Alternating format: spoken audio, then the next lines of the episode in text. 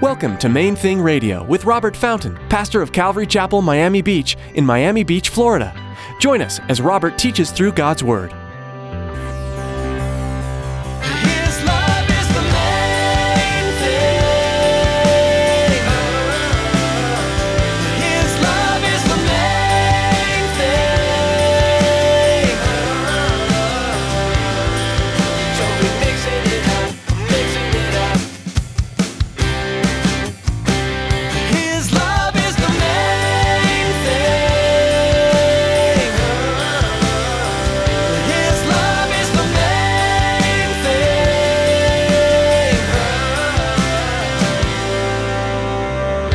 Jesus wasn't afraid of, of death because he saw it for what it, for what it is. But he knew that his dying would be painful. He knew that his dying would be painful. He knew that what he was going to endure, the things that we don't even understand, the things that we can't comprehend, he knew what that was going to be. But he surrendered because he also knew his Father. He also knew the plan is perfect. God, he knows what he's doing. Our God knows what He's doing. He knows that you will experience pain and heartache.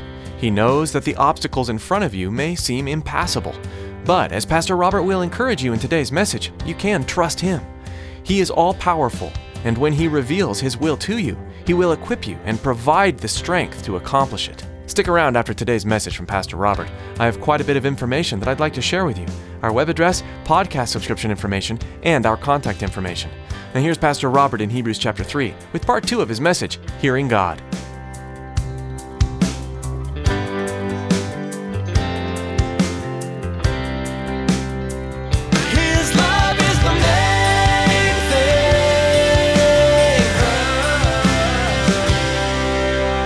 God said, It's all ready, it's all, it's all there, the food, the, the houses, the bill, everything's there. I'm gonna give it to you. And, and they looked at it and said, Oh, but it's gonna be too hard. That you know, these people are, you know, they're all trained soldiers, they've got all these fortified cities. We can't do this, we can't do this. Except for Joshua and Caleb, and they're like, Yeah, but God gave it to us, and He's a big God, and He's gonna do this, and we need to trust Him. And see, that's the key point.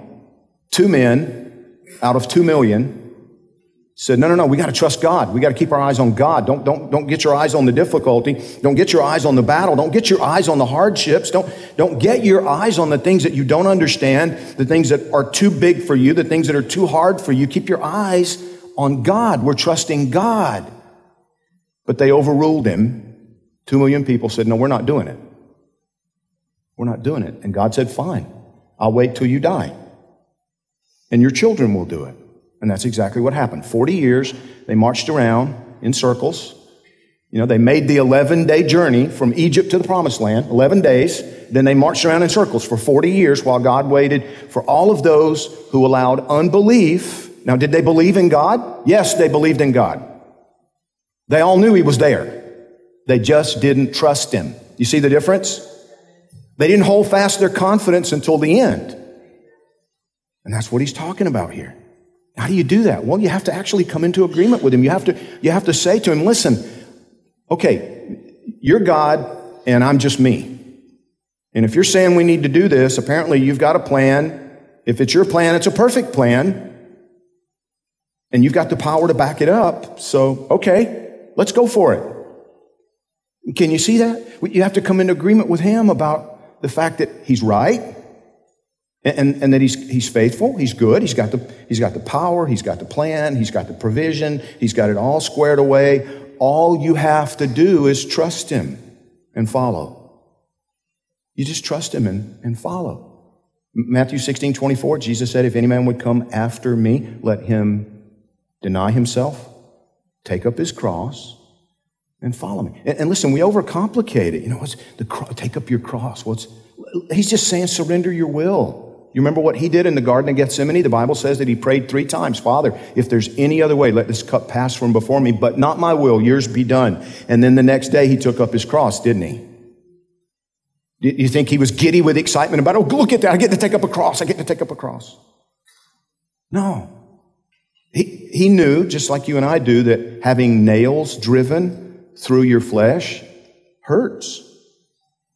Being beaten with the cat of nine tails, the Roman scourge, you know, the nine little prongs with glass and metal and rocks at the end so that it would rip at your flesh when it connected.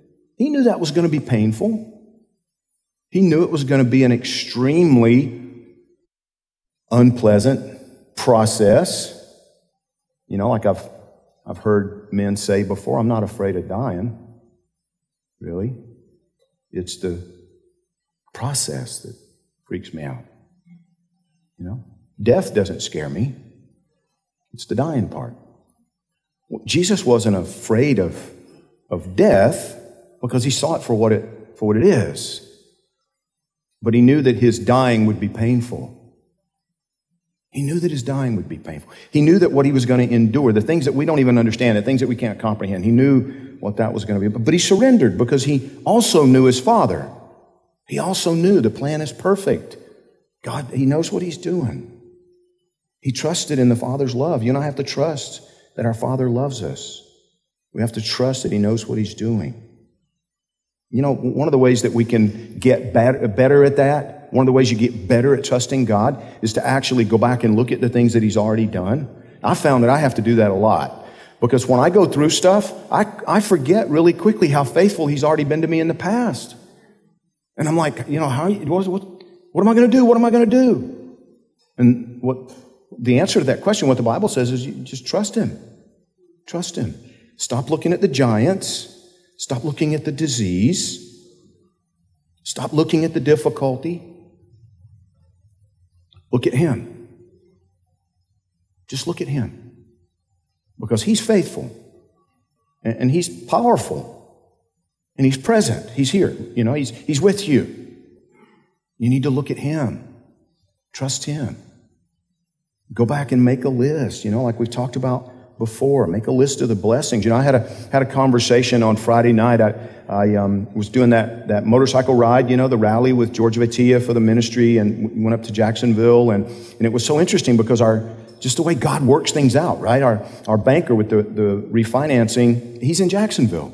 And it's like, I didn't plan it. They have two branches down here, but he's the one that knows about churches and church financing and all of that. And, and, and he and I have connected a little bit because he's a, he's a believer. He's a brother in the Lord. And, and uh, so he sent me an email a couple of weeks ago and said, Hey, you know, if by any chance you're coming up here, there's somebody I'd really like for you to meet and spend some time with because he's, he's going through some stuff. And um, his adult daughter was tragically killed two weeks ago. And he said, Would you, you know, he's, he's, like, You know, we, we go to the same church, we got a great pastor, but he doesn't have the same kind of training and experience that you've got. Would you be willing to meet with him? And I said, Yeah, you know, I'm, gonna, I'm actually going to be up there on Friday. And, and so I got there just in time, really, for dinner. And, and, and we had a great conversation. But it's one of the things that I shared with him is that you need to, you need to be sure that you're spending time thanking God for the 33 years you had with your daughter. She, you know, she knows the Lord. She's with him now. And, and he said, But yeah, I know you're right, but I'm, to be honest, the, the darkness that I'm in the middle of right now is overwhelming any sense of gratitude. And I said, That's okay. He understands that. Thank him anyway. Do you understand your emotions can't dictate? But they do, don't they? A lot of times. I'm not feeling it right now. I don't want to be hypocritical. You're not being a hypocrite. You just said you're not feeling it. Say it anyway. Is he not deserving of our gratitude no matter what? Is he not deserving? You know, sometimes people criticize preachers because they get up and they preach the Bible, but it's not, it's not 100% true in their lives. Listen to me carefully. The only preacher for whom it was 100% true was crucified 2,000 years ago, raised again, right? You're never ever going to meet a preacher for whom the Bible is 100% true in, in their day to day life. We're human beings. We're struggling with this stuff just like everybody else. And anybody who's presenting a facade to you and, and trying to present themselves as though they've got it all worked out, they're the ones you should be fra- afraid of because they're liars or, you know, self deluded. But the, the reality is that you and I need to be deliberate about thanking God, about remembering the things that we should feel grateful for. And, and see, here's the beautiful thing about it. When you start thanking Him for the things that He deserves thanks for, you'll find that your heart becomes grateful pretty quickly. It's like, man, yeah, I should be feeling it because you really have been patient with me. You've been good to me. You've been generous. You, you've been merciful. And we start seeing these things. But, but the problem is, and he understands this, guys, when we're in the middle of the fight, when we're in the middle of the struggle, when we're in the middle of depression, we can't see it. We can't see it. We can't, and we can't, we're not feeling it. But the minute we force ourselves to focus on it and start looking at it and remembering these things and acknowledging them verbally, God, thank you for that. Thank you for this. Thank you for that. Thank you for this other thing. And you make the list, go through the list. The minute we start actually doing it, it's like the, the darkness has to part. When the light comes in, darkness has to go away.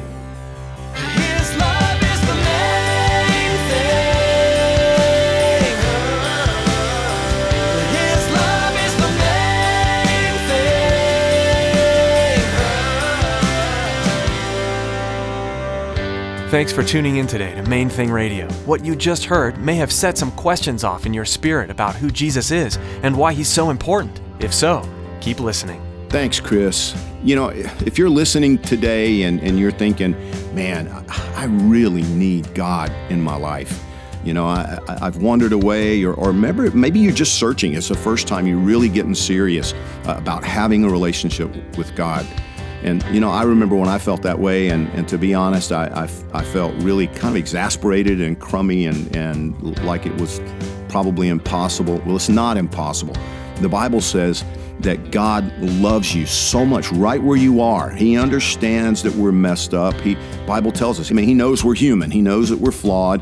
He knows that we're sinful, imperfect human beings. That's why the Bible says he sent Jesus in the first place to come and die on the cross to pay for our sin, to pay for our wickedness, so that all we have to do is open our hearts to Him and receive the pardon, the forgiveness that He's offering.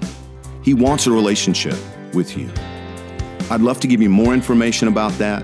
Listen, I'd love to pray with you about that, even if electronically.